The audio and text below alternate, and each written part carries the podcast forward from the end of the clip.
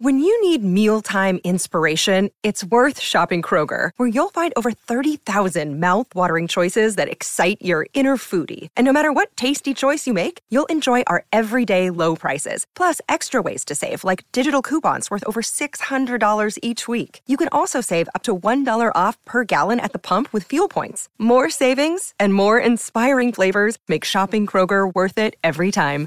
Kroger, fresh for everyone. Fuel restrictions apply.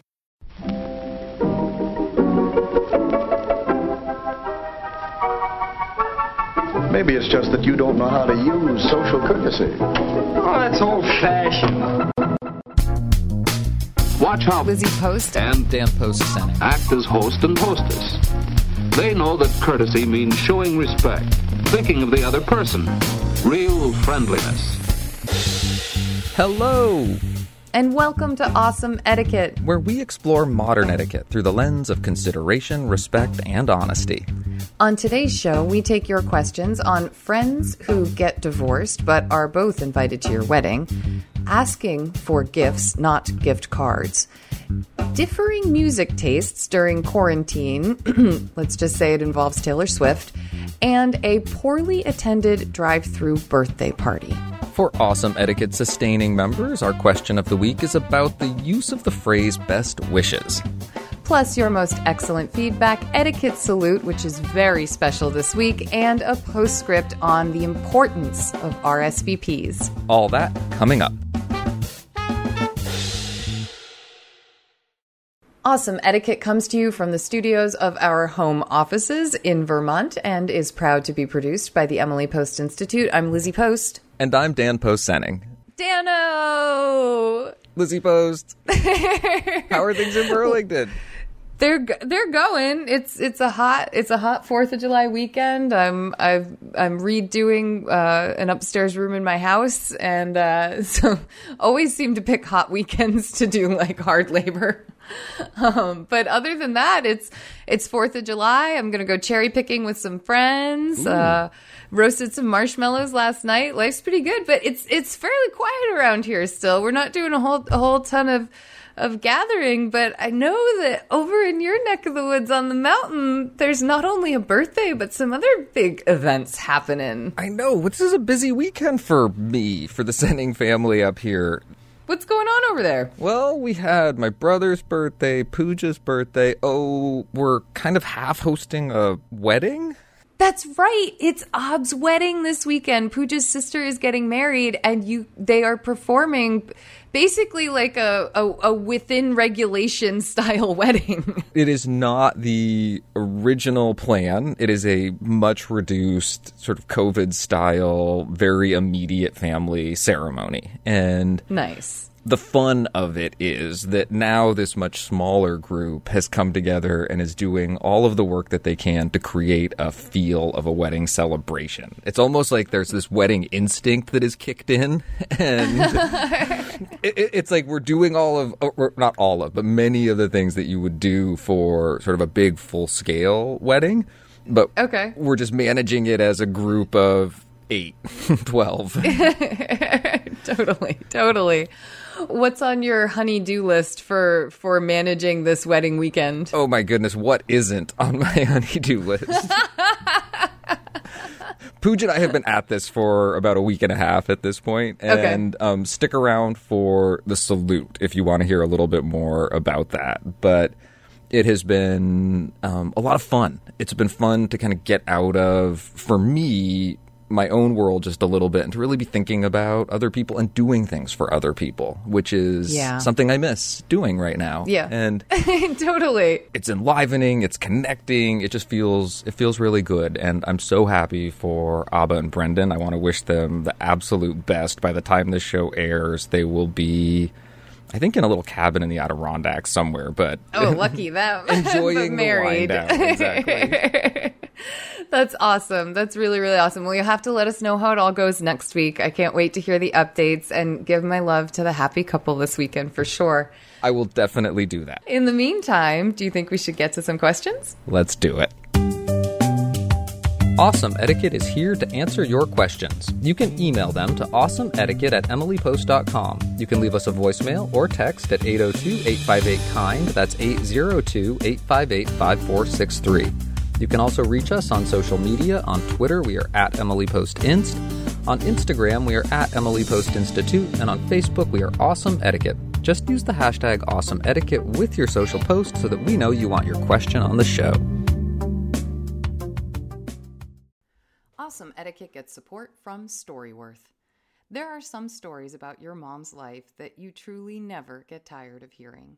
From hilarious to heartfelt, tear jerking to plot twisting, mom's retelling of the events always brings a bit of joy. Just in time for Mother's Day, we here at Awesome Etiquette found the perfect gift that can capture all of your mom's stories for your family forever. It's called Storyworth. Storyworth helps you preserve precious memories and stories from your mom or a mother figure in your life for years to come. Here's how it works. Each week, Storyworth emails your loved one a thought provoking question that you get to help pick. What was your first job? Who was your first crush? Storyworth makes the writing process a breeze. All your loved one needs to do is to respond to the email prompt with a story. Long or short, it doesn't matter. I did this with my mom and it was really, really rewarding. You'll be emailed a copy of your loved one's responses as they're submitted over the course of the year. You'll get to enjoy their retelling of the stories. Some you probably already know, or maybe the ones that you're surprised by you haven't heard before. After that year of fun discovery and reminiscing, Storyworth compiles your loved one's stories and photos into a beautiful keepsake hardcover book that you'll be able to share and revisit for generations to come. You can even keep a copy of the book for yourself. Give all the moms in your life a unique, heartfelt gift that you all will cherish for years. Storyworth. Right now, save $10 on your first purchase when you go to storyworth.com slash manners. That's Storyworth, S-T-O-R-Y, W-O-R-T-H dot com slash manners. It's manners with an S to save $10 on your first purchase. And now back to our show. Our first question is titled Divorce Dilemma. Hi, Lizzie and Dan. I have a unique situation concerning my wedding that has both my fiance and I completely stumped as to what to do. We had originally planned our wedding for this summer, but because of the coronavirus, we opted to move the wedding to next summer. Luckily, we had not yet sent out the wedding invitations. We had, of course, already sent everyone save the dates last fall we decided to send out save this date instead to formally let everyone know about the new date. We also contacted everyone by phone or text prior to mailing out the new save the dates as soon as we had the new date booked. We found out when I texted a member of a couple about the new wedding date that she had just been served divorce papers by her husband. That's how she put it. We like them both very much, and we were surprised and sad to hear the news. She said she was excited for the wedding and would likely be coming stag. So, my question is how do we address the new save the date?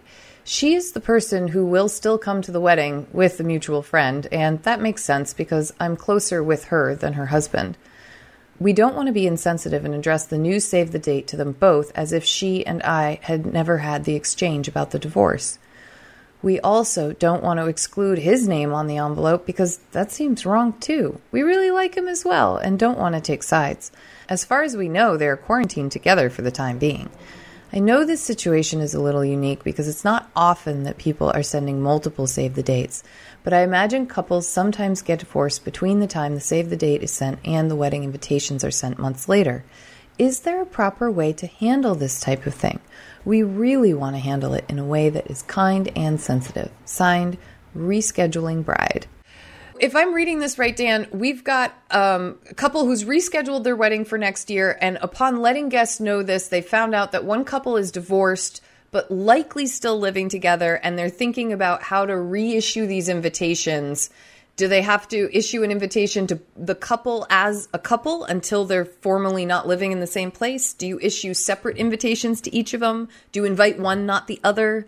do they get plus ones? Am, I reading this right? That these are some of the questions and and invitation wording issues that we're up against here. Yeah, no, that's the the rabbit hole that we're going down, and this sort of pending divorce definitely adds some. I don't want to call them complications, but they're kind of etiquette technicalities, uh, and th- when you add in the added complication that the couple that are and I don't even want to say separated that are anticipating an official divorce might actually not be separated, might be living in the same place physically. together. Right, right. Let's take it part by part and see how how far we can go. Let's do it. First of all, we have to congratulate our rescheduling bride. Good luck with this planning during tough times. Um, As someone who's in the very final, final stages of wedding planning and prep right now, I know how daunting it can be and also how much fun it can be if you let it. So that's my first bit of advice is let that fun seep in a little bit. And I think emailing etiquette podcast about what you're doing indicates to me that you're having fun with all of this. so I'm going to That's say Dan's take, folks. I know. Well, if, if, if you've got the time and the enthusiasm to, to, to check with the experts, it, it, it probably means you're enjoying the process in some way. if the couple is not married, it's okay to invite one. The rule is that you invite spouses and long term partners as a pair.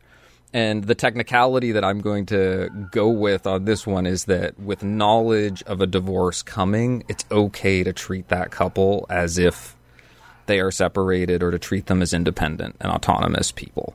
I think so too. I think it would be fine to not have them on the same invitation. What do you What do you think about the question though of should they both receive invitations still? Because they're saying we like the guy, we like the girl, we like both of them. We don't want to take sides. This is think? where I think there's some really good etiquette advice, which is that just because a couple is divorced or separated or planning to be divorced or separated doesn't mean you can't invite both of them. Yes, I'm so glad you said that. big picture etiquette says we're all grown-ups here and we can handle it and we can manage it.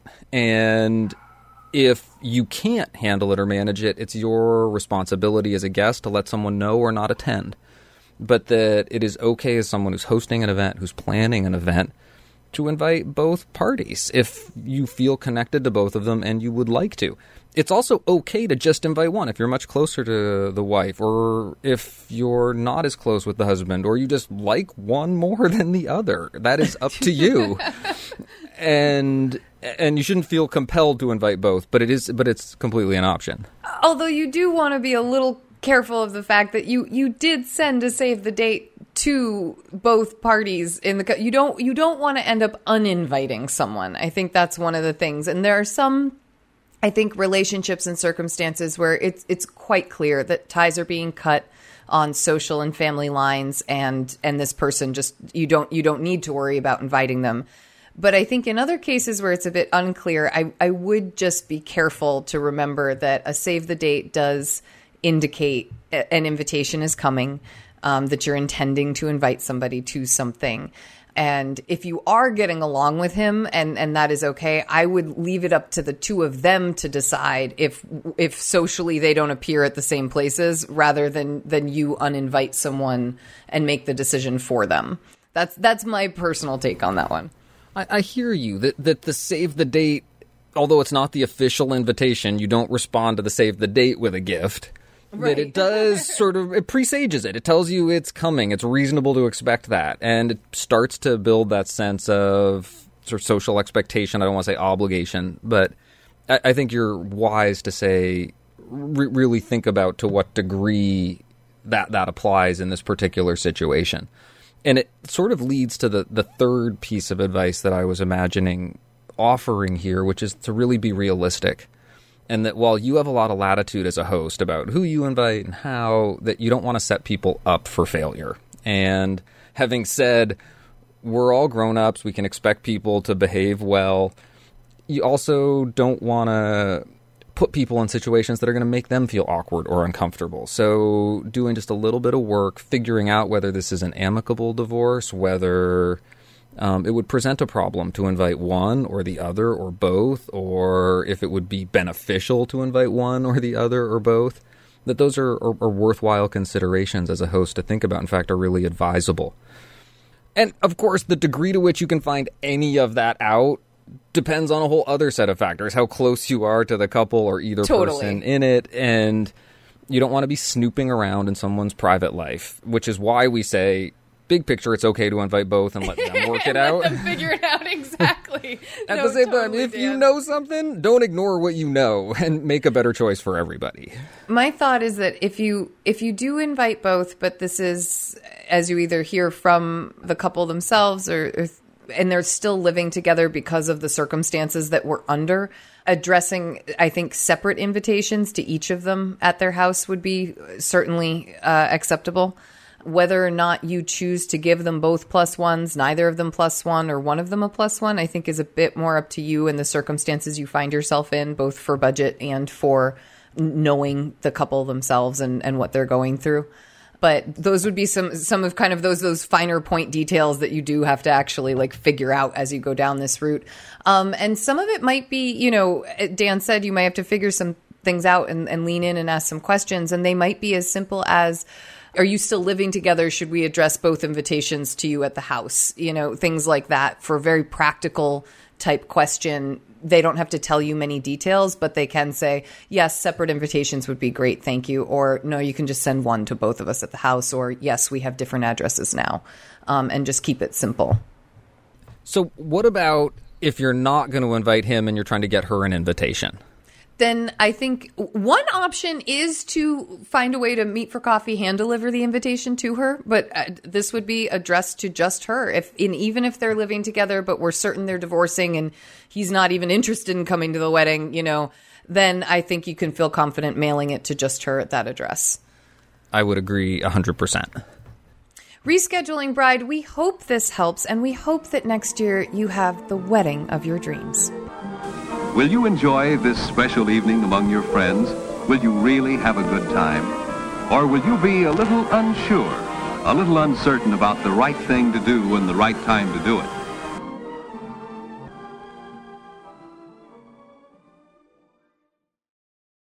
Our next question is about gifts, not gift cards.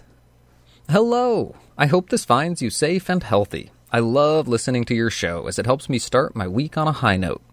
I'm pregnant with our first child, and my husband and I couldn't be more excited. Well, congratulations. Yay! My mom and mother in law have offered to throw a baby shower and are still trying to figure out how to execute one during these times. However, it happens, having supportive friends and family will mean the world. On to my question.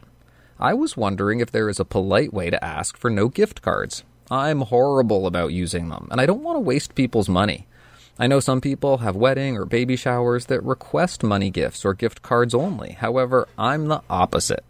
I understand some people are on a budget, so my registry does allow people to contribute money to items. Any feedback will be much appreciated. Thank you. Warmest regards, Kate. Kate, congratulations. And this is, you're right. Often we get the question about, wow, I really want gift cards. How do I ask for them? I'm with you though. I often forget to use my gift cards. I've got some really interesting stuff kicking around the house um, that I'm sure has unfortunately expired at this point.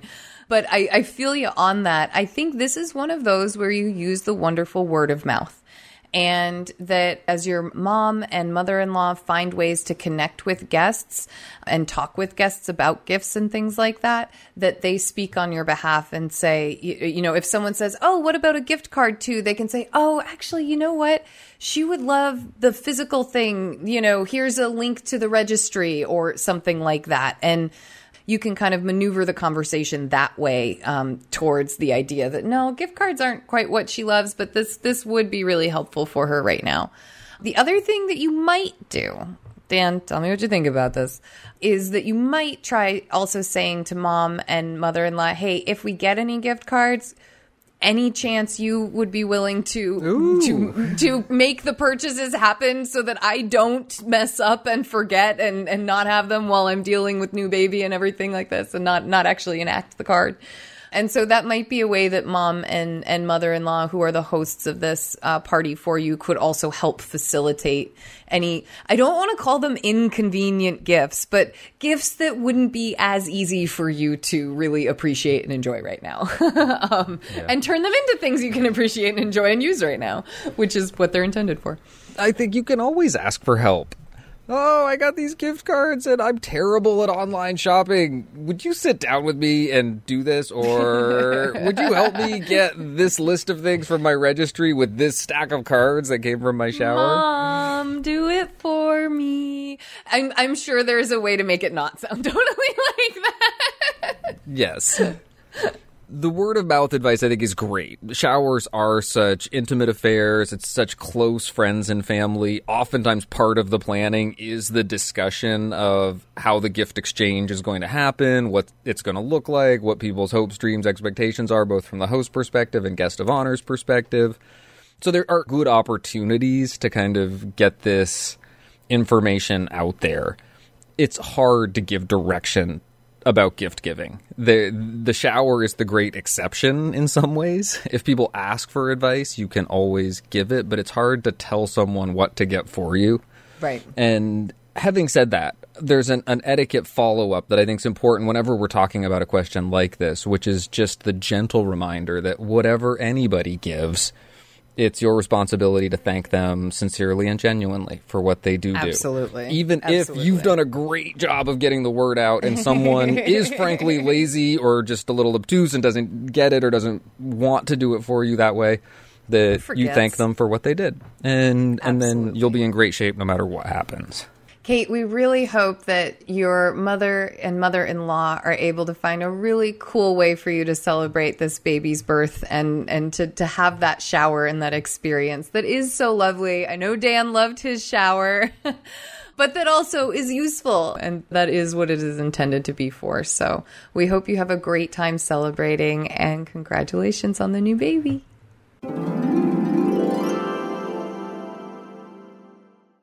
Our next question is titled Too Many Taylor Tunes, and I am going to say I'm very sympathetic to the girlfriend in this particular case. I'm going to try to this, read this without laughing, Dan. Please, please help me if I if I can't do it. Dear Lizzie and Daniel, my girlfriend of six years is a huge Taylor Swift fan, and unfortunately, I'm not a fan. She gets a big kick out of listening to her music and singing along, and I love how happy it makes her. It really does make you happy. At least it makes me happy. I'm just going to say that. Having said that, I'm hearing an awful lot of it since we've been quarantined. Oh dear. Making matters worse, we live in a studio apartment, which adds to the difficulty of shaking it off. Fortunately, I still get to go to work, but we are at home a lot more now. Often, when I'm riding my motorcycle to my job, I begin to hum a delightful heavy metal tune when all of a sudden the station in my brain changes to Taylor's latest Lover album or even a tune off her 2008 album Fearless. Sometimes I try to say something to her when I'm not in the mood to hear Taylor Swift's music, but I don't want to make her sad or discourage her. It's important to me that she gets the joy of the music she loves. This is a, in quotes, delicate situation. Do you have any advice for me? Thanks, Shane in Oakland. Shane, I have so much advice for you, but we just have to spend a minute acknowledging that this is maybe an awesome etiquette all time great question. Oh my gosh. I wish, uh, yeah, I'm, uh, man, this is awesome. This is such a great question. Having, having become personally addicted to, to Taylor Swift, um, I just, I feel, I feel for this situation. So what would you do, cuz? What if someone tried to shut off your Taylor? I know. I loved your first earbuds. Uh, hello. Like I'm a huge like I, I will often put in earbuds and dance in the backyard. Like that's that's a that I'm happy to do that. And you know, sometimes I have the music playing out loud, sometimes I don't. It depends on my neighbors. but um I liked your suggestion try Duffy. that just shows you Dan's knowledge of pop culture music. Admit you like it. I like that too. I liked your suggestion there, cuz. Okay, those were script notes, not necessarily intended to be read on the show.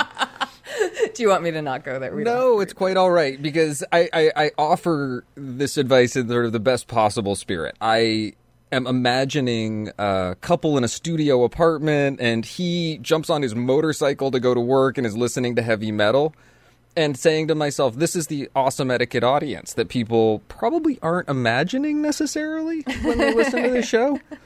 And at the same time, this is such a, uh, a, a rich etiquette question. It's about sharing space and how you spend time together and, and what you enjoy. relationships, Relationships. supporting each other. I love like how feeding happy each other's individuality. Yes. I know. Like, but by, by the way, can we just say like Shane's getting an awesome etiquette salute for boyfriend? Like, he's he's so like I want to support her. I love the joy it brings, but I can't shake this off. Yeah.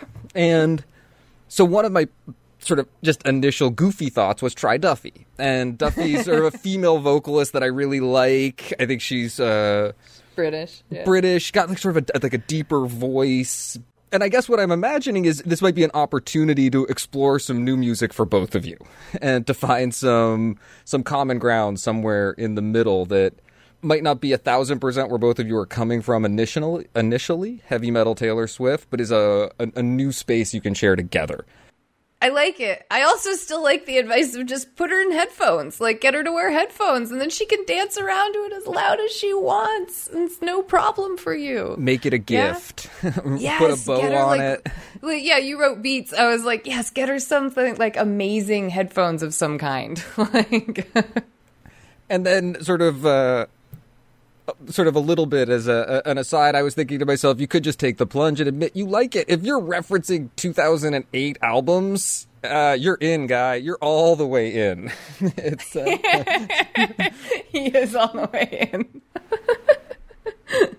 no, he totally is. By the way, I've got like I think he knows just like bopping through my head right now. We might have to take a dance break. Like it's such a jumpy, like happy. There are so many catchy tunes on that Lover album.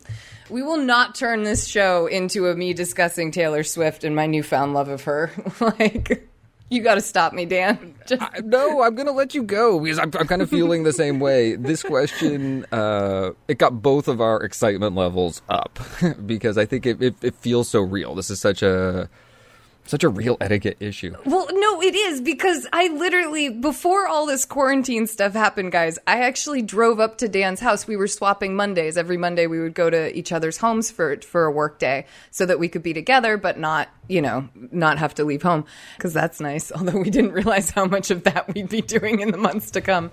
But I, I remember distinctly driving up in my car and saying, dude, we're going to dance or listen to this music for a bit before we get started. And I put on a bunch of Taylor Swift song from Lover and we just danced her. Well, you didn't really dance, but I danced around in the driveway while we talked and like got things going for the day.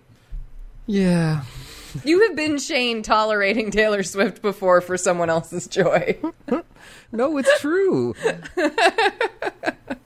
so, all humor aside, is there a way that you could ask someone to not do it? Just, and I'm not thinking all the time. I'm not thinking as a blanket thing, but in the moment, something's going on. It's just, it's not the day, it's not the afternoon. What do you say? Absolutely. You say, I love you so much and I love seeing you dance around to Taylor Swift, but is there any way we could save it for a little later tonight or a different time? I just don't have it in me to. And then you are very clever with her lyrics. Pop something in there. I don't have it in me to shake it off. I don't have it in me to whatever. Um, I think you know. I think you know. I'm a little over Taylor right now. I need a Taylor break.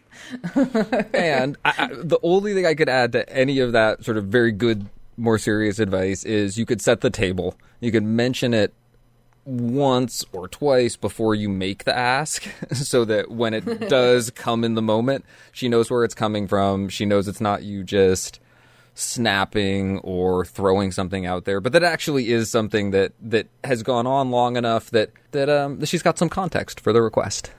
I think too that you make sure what you just said is is a part of it. And it, and Shane, frankly, we didn't include this advice because you already seem to be a wizard with words. I'm sure your sample scripts are awesome, but you want to make sure that you don't have that annoyed tone. That you don't choose to do it in a moment where you are really really ticked about it. Um, you do want to try to save it for you know when you can put all the loveliness that you put into this email to us out there through your voice and have it really match that that tone. I want to wrap this question by asking our audience for playlist suggestions. I'm looking for that common Yeah. ground where Shane and Taylor fan can meet in the middle and enjoy their studio apartment together. Shane in Oakland, thank you so much for submitting this question. It is definitely going down in the Awesome Etiquette Hall of Fame. The human voice. What a wonderful instrument. Man's principal means of communication since time immemorial. We laugh with it, cry with it, work with it, play with it. Yet how little we know about it. Our next question comes from the other end of the emotional spectrum, and it's about a drive through party disaster. Hi, Lizzie and Dan. I love you both and have been around since the beginning. I wanted to ask a question about quarantine kids' birthday parties. My daughter recently turned five, and today we hosted a drive by birthday party due to the limits on large gatherings due to COVID 19. Most of her friends have done the same thing recently. I invited her preschool class of about 20 kids, specifying no gifts. Seven children RSVP'd yes, and about half did not RSVP at all. Two families, a total of three kids actually came. Only one out of the four no shows emailed me to say an emergency came up. My daughter didn't understand why her other friends didn't come. She herself participated in a couple drive by birthday parties from kids in her preschool class that were filled with other kids and festivities, which is what I think she was expecting today to be. She also hasn't been to school or had any playdates since mid March. I'm flabbergasted and angry that people wouldn't have the courtesy to follow through on a 5 to 10 minute visit for a child when they committed to it. I'm also frustrated by the lack of RSVPs. I realize these are unprecedented times, but is this experience unusual? If it's not, how are we to plan anything anymore when people don't stick to their commitments? Thank you so much. All my best, Jay. Jay, this is really tough and really unfortunate. And I'm sorry that you guys are going through this right now, especially for your daughter, and especially given the, the just the added pain of there's been such little social interaction. It does make the sting worse right now. Um, in terms of what's common, what's not common, um, it's really common for people to not RSVP, that for them to just not respond. And one of the things you hear us talk about on the show a lot is that you should reach out to people if you haven't heard from them by a certain date so that you can get that conversation that you need to have happen going whether that's you know a text message whether it's a phone call. Sometimes it might have to be one or two of those not one or two. Sometimes it might have to be a, a follow-up. If you haven't gotten a response to your follow-up it can feel like you are having to track people down to make this kind of thing happen um, it's something I personally find really frustrating about the way we socialize and behave today. It's it's one of the things that you haven't heard us give up on trying to encourage people to behave differently to, to actually send those RSVPs. We think it's important. We don't think that we as a society should just change and be difficult for hosts to plan for. I think that these are important things. And when you have a moment like the one that you're experiencing, it really, really reiterates it. So, in terms of common, very, very common the way to combat it is to to and I don't mean to say hound, um, dial that back like ten levels, um, but you want to be persistent. You want to follow up with people. You want to find out what's going on, not afterwards for the no show, but for the RSVP and trying to figure out who is going to participate. Dan, what do you think about the four people who just didn't show up? She said, I think one of the four gave an emergency, like wrote an email that an emergency came up, but there are other three who didn't. What would you do as a parent? Would you call to find out what happened? Would you tell them the sad story of how your daughter was disappointed? What would you do? I would be tempted to do that, and I probably wouldn't. I would want to follow up and say something like, Oh, did something happen? I'm so worried about you. And I would know that nothing probably happened, and I probably wouldn't be so worried about them. But I would have to say those things in order to justify the call, the intent of which would be to ultimately tell them that my daughter was heartbroken and it's their fault. So it would be it would be too tempting to kind of really be be using it not in a very honest way. Yes. Like to to make the phone call really actually you're like, I can't actually inquire genuinely. I know I'm inquiring to actually twist the knife on, hey, did you know? Did you did you find out my daughter was really sad about this? Nobody came. And what I want you to picture yeah. is her heartbreak and me as yeah. a parent trying yeah. to explain that to her. And this is me reaching out to you because I want you to help me explain it to her. Because I'm mad that you put me in a situation of having to. I am so sympathetic to this situation, and I, I don't think that that's that's the way the way to go out. Um, yeah, I can respect that decision for sure. What, so yeah, what what might you do instead? I'm going to start paying attention to that and just r- registering uh, who those people are, not to punish them, but just to know when I make plans in the future. If I'm planning a birthday party for my kid, maybe they're not the parents I can count on. Maybe and and you don't always have a choice. Kids make friends with who they make friends with, and yep. and I you think have to deal with their parents. honor and observe that.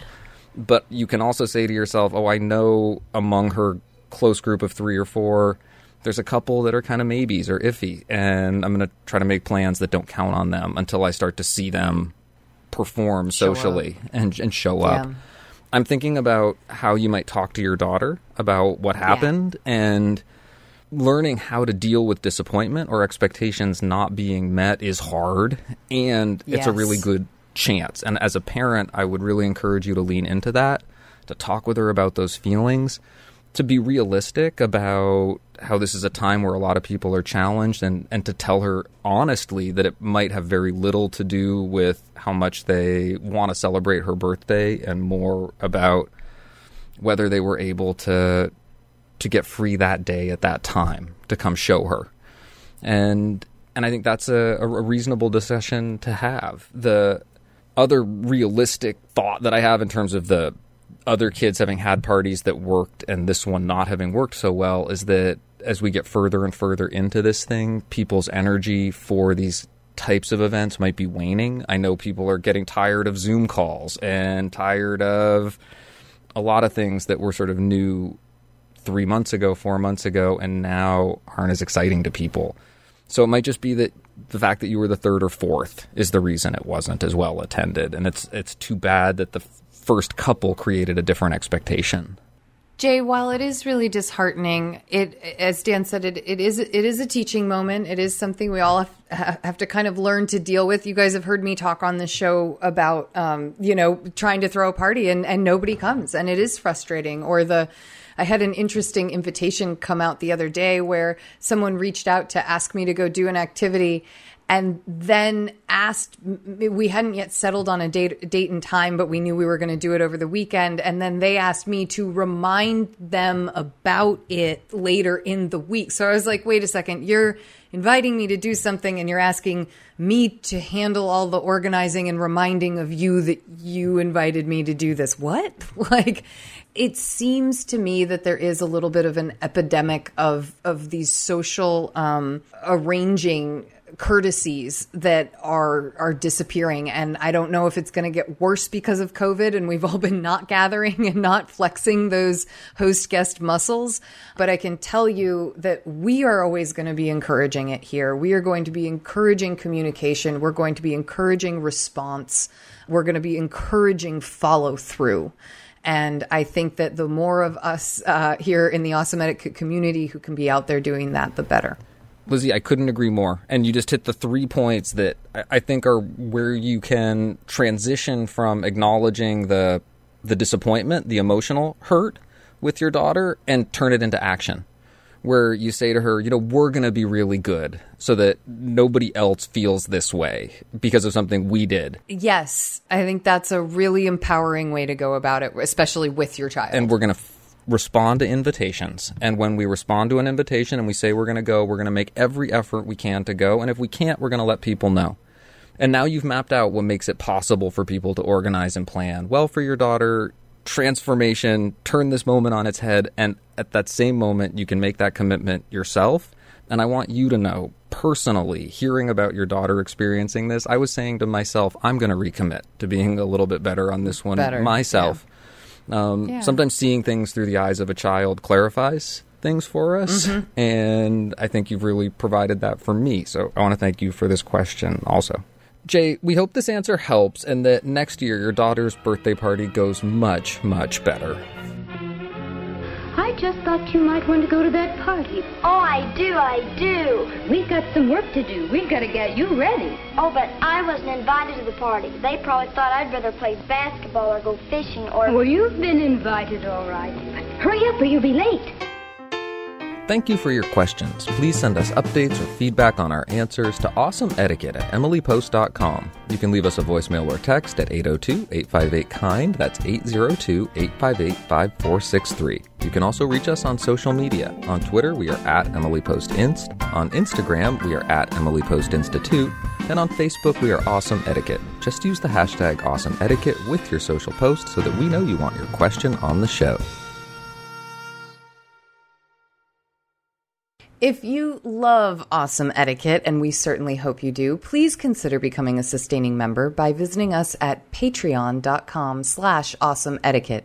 You'll get an ads-free version of the show and access to bonus questions and content. Plus, you'll feel great knowing that you help keep awesome etiquette on the air. And to those of you who are already sustaining members, thank you so much for your support. It's time for our feedback segment where we hear from you about the questions we answer and the topics we cover. And today we hear from Sam about essential workers fielding invasive questions about pay.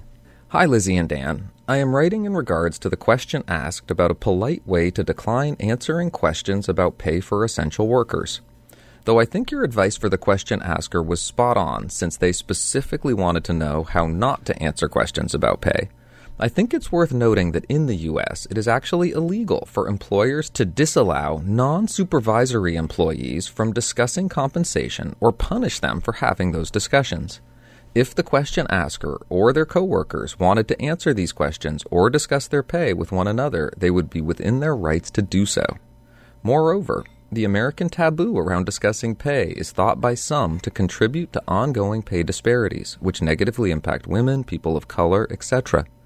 While the question asker certainly should feel comfortable not answering the types of questions they've been receiving from customers, I think that in general it's really good to challenge some of our cultural discomfort around money talk, and when that stands to advantage or disadvantage certain people or groups. As the Emily Post team continues to revisit etiquette for the modern world, I would love to hear a discussion around whether or not talking about finances really should be as much of a taboo as it is today. Hope you and your loved ones continue to stay safe and healthy. Sam. Sam, thank you so much for this feedback. I am I am in your camp of thinking that talking more about finances or at least feeling like we don't have a social silence on them but instead leaving the conversation open for those who want to and feel comfortable engaging in it. Much, I think, like we do with medical things. You know, it's like you know your friends you can discuss stuff with, and you know your friends that would rather not. I think that's the way, at least, that I tend to, to present it and look at it a bit more. I do think that you are right that not discussing it often ends up being a disadvantage and for people who have wealth and talk about it or who choose to talk about finances that tends to be something that that helps to to raise finances in their life. And that is a good thing. And i think that it is really really really important to recognize that.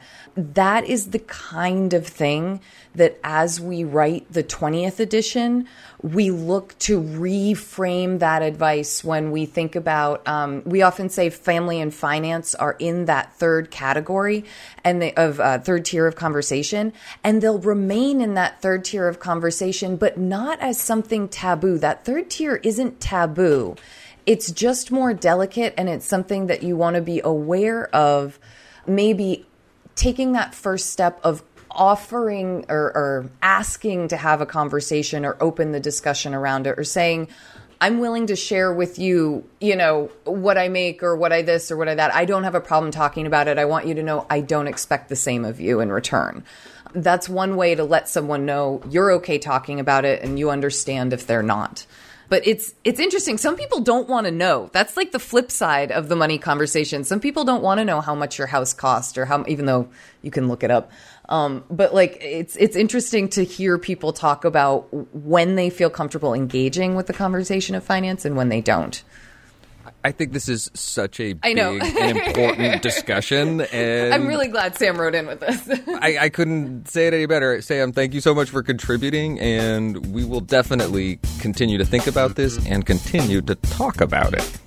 Thank you for sending us your thoughts and updates. Please keep them coming. You can send your feedback or update to awesomeetiquette at emilypost.com or leave us a voicemail or text at 802 858 KIND. That's 802 858 5463. It's time for our postscript segment where we dive deeper into a topic of etiquette. And this week, we're talking about the state of the RSVP. And I was so glad that we had our question, despite kind of how dis- disheartening it is um, and was for the, our, our little girl's birthday party. But it's really important. The RSVP is not going away. This is not a piece of advice that you are going to see us phase out. This is important to the planning. This is important to friendships. This is important to relationships and actually making get togethers successful for people. And so when it comes to the RSVP, you're going to see this carry on and carry on strongly for a long, long time. Dan, let's talk about the main points of the RSVP because we've got to encourage people to, to be better about this so that quite frankly, little girls aren't standing there waiting for a birthday party that doesn't happen. You know what I mean? Yes. And little boys and people and everything. You know, there's a lot of people who get affected by the RSVP fail. No, pretty much everybody. This is a, Yeah. this is a topic that we hear about from so many angles, from frustrated hosts, from disappointed sad guests, from Yeah. um, all from all kinds of people around all kinds of events, whether they're professional, whether they're formal, whether they're incredibly casual and informal. And I think that's part of where I want to start this question is the idea that the RSVP it, it, it's not a, a a structure that is arbitrary. It's not one of those pieces of etiquette that we've held onto for a reason that existed at one point and now we've got the structure and we still do it because that reason existed once upon a time. It's a functional tool in our social lives and it's going to look very different in different situations. And maybe calling it an RSVP is part of the problem. Respondez s'il vous plaît. The the pleasure of your reply is requested what we're really talking about is just replying to an invitation and maybe thinking about it like that makes it easier to do. What is a good RSVP? Well, it's an RSVP that gives the person who's invited you enough information to know what to do. what does that look like? Well, sometimes it doesn't look like anything. Sometimes it sounds like something. If someone verbally invites you to do something or over the phone invites you to do something, you wouldn't just respond with silence you could just think of that that silence as a failure to w- respond in writing to a written invitation, but it's still a reply when you say, "Yeah, I'd love to go," or "No, I really can't do that," or "You know, I'm not sure what I'm doing on Friday. Let me get back to you as soon as I can." It's a reply. So, whether that goes in a card or in an email or in a handwritten note on your own stationery, or casual like text messages or you know checking the little box on a on an e-form somewhere um, whatever it is that kind of fits the nature of the party or the gathering right Absolutely. I, I, and a good point about a text. I mean, this can go from one end of the spectrum to the absolute other end of the spectrum. What's important is the information exchange that allows people to get together. yeah So, how do we fix it? We know what a good RSVP is. We know that it doesn't happen all the time. I want to start with the place where we can all affect the most change the most quickly, and that's with ourselves. So, that's a theme we've had on the show for a long time. And the easiest place you can do that work yourself is to commit to replying to invitations and to do it consistently and to do it well. It's going to feel good. It's that classic overcoming procrastination. It's harder worrying about it than it is doing it. so give yourself the, the permission to feel good about being a good responder to invitations, and I guarantee it will have a positive impact on your social life. You will be amazed. And this is advice I feel really comfortable giving. Um, how much people appreciate that about you. whatever area of your life it's happening in. I think one of the other places that we can look at ourselves is how good are we as hosts at following up uh, with our guests. Right now, we know we live in a time where people are not good. They're lazy about the RSVP. They let it slide. Sometimes it's because there's too many invitations coming you know, for, for too many things, whether it's, you know, a, a, rally for something that you support, or it's a lot of birthday parties through a daycare center or a school, or it's, you know, a, a, pretty active social group. And don't get me wrong, it's nice to be invited to things, but it, there can just be a lot coming at us. It's easy to get lazy about that, but it's also easy to get lazy as the host and just think, I'll just throw these invitations out there and somebody, you know, it'll be fine whoever shows up, only it's not really fine whoever shows up. You get sad when not enough people come. So as hosts, we do have to do the work right now of following up on our invitations. And when we haven't heard from someone by the date that we need to know by, we need to feel comfortable and confident reaching out, even if it's annoying, even if it's not the way that the host guest dance should be played or danced. I think that it's it's important to recognize that right now as hosts, we do have this obligation to follow up and to try to get an answer from our guests one way or the other we have a lot of work to do as hosts to be polite and friendly and encouraging so that people want to come to this party and don't feel hounded to come to this party. I wouldn't recommend like following up three or four times. I think once and then twice is enough. And if you really don't get an answer by then, you could probably let it go as a no or a, you know, a non-response. But I think as hosts that we also, we, we need to take the reins and do that. Lizzie, I love your um, sort of two follow up plan because it in totality it's a very easy for me to remember three strikes and you're out invitation mm-hmm. is the mm-hmm. first touch there's probably a planned follow up to the invitation and then a certain subset are going to maybe warrant a, a, a second reminder or a second check-in yeah and that's just enough that's enough so that you've touched everybody and the, the sort of more extreme cases you've given a couple of a couple of good efforts or tries, made yeah. a couple of good tries and three strikes we're moving on. We're having this party. Okay, so you got to tell me about the next point on our list because this is new to me, and I think your parenting strategies are coming out. Reward the ones who play well with a surprise? Like, are you thinking that we should have like RSVP kind of like door prizes? I, I, I, was thinking about half the kids showing up for a kid's birthday party and there being like a giant bouncy house there that wasn't part of the promotion for the party. And then the next week in school, when everybody's talking about the bouncy house, Dan is Dan is strategizing how the school rumors will go and, and encourage more kids to say yes to more parties because you never know what might be there. Although I don't think anybody's doing bouncy houses right now, cuz no, probably not. I thought this one would click with you because this is to me this is so Lizzie Post in some ways where you're really yes. Do, do I dangle treats in front of people? I don't know, guys. I'm not seeing this. I, I think that you're incredibly good at like um, motivating people with with rewards. You want to do nice things for people. You want to make people feel good. And do I you guys now understand way. how I work really well with my cousin for ten years, twelve years. So you think I reward well? I do, and and oh, good. I think that can be part of the I don't know what I would call it, the seduction of good etiquette that you can draw people into playing well. Please and, let that be the next like title of our book, The Seduction of Good Etiquette.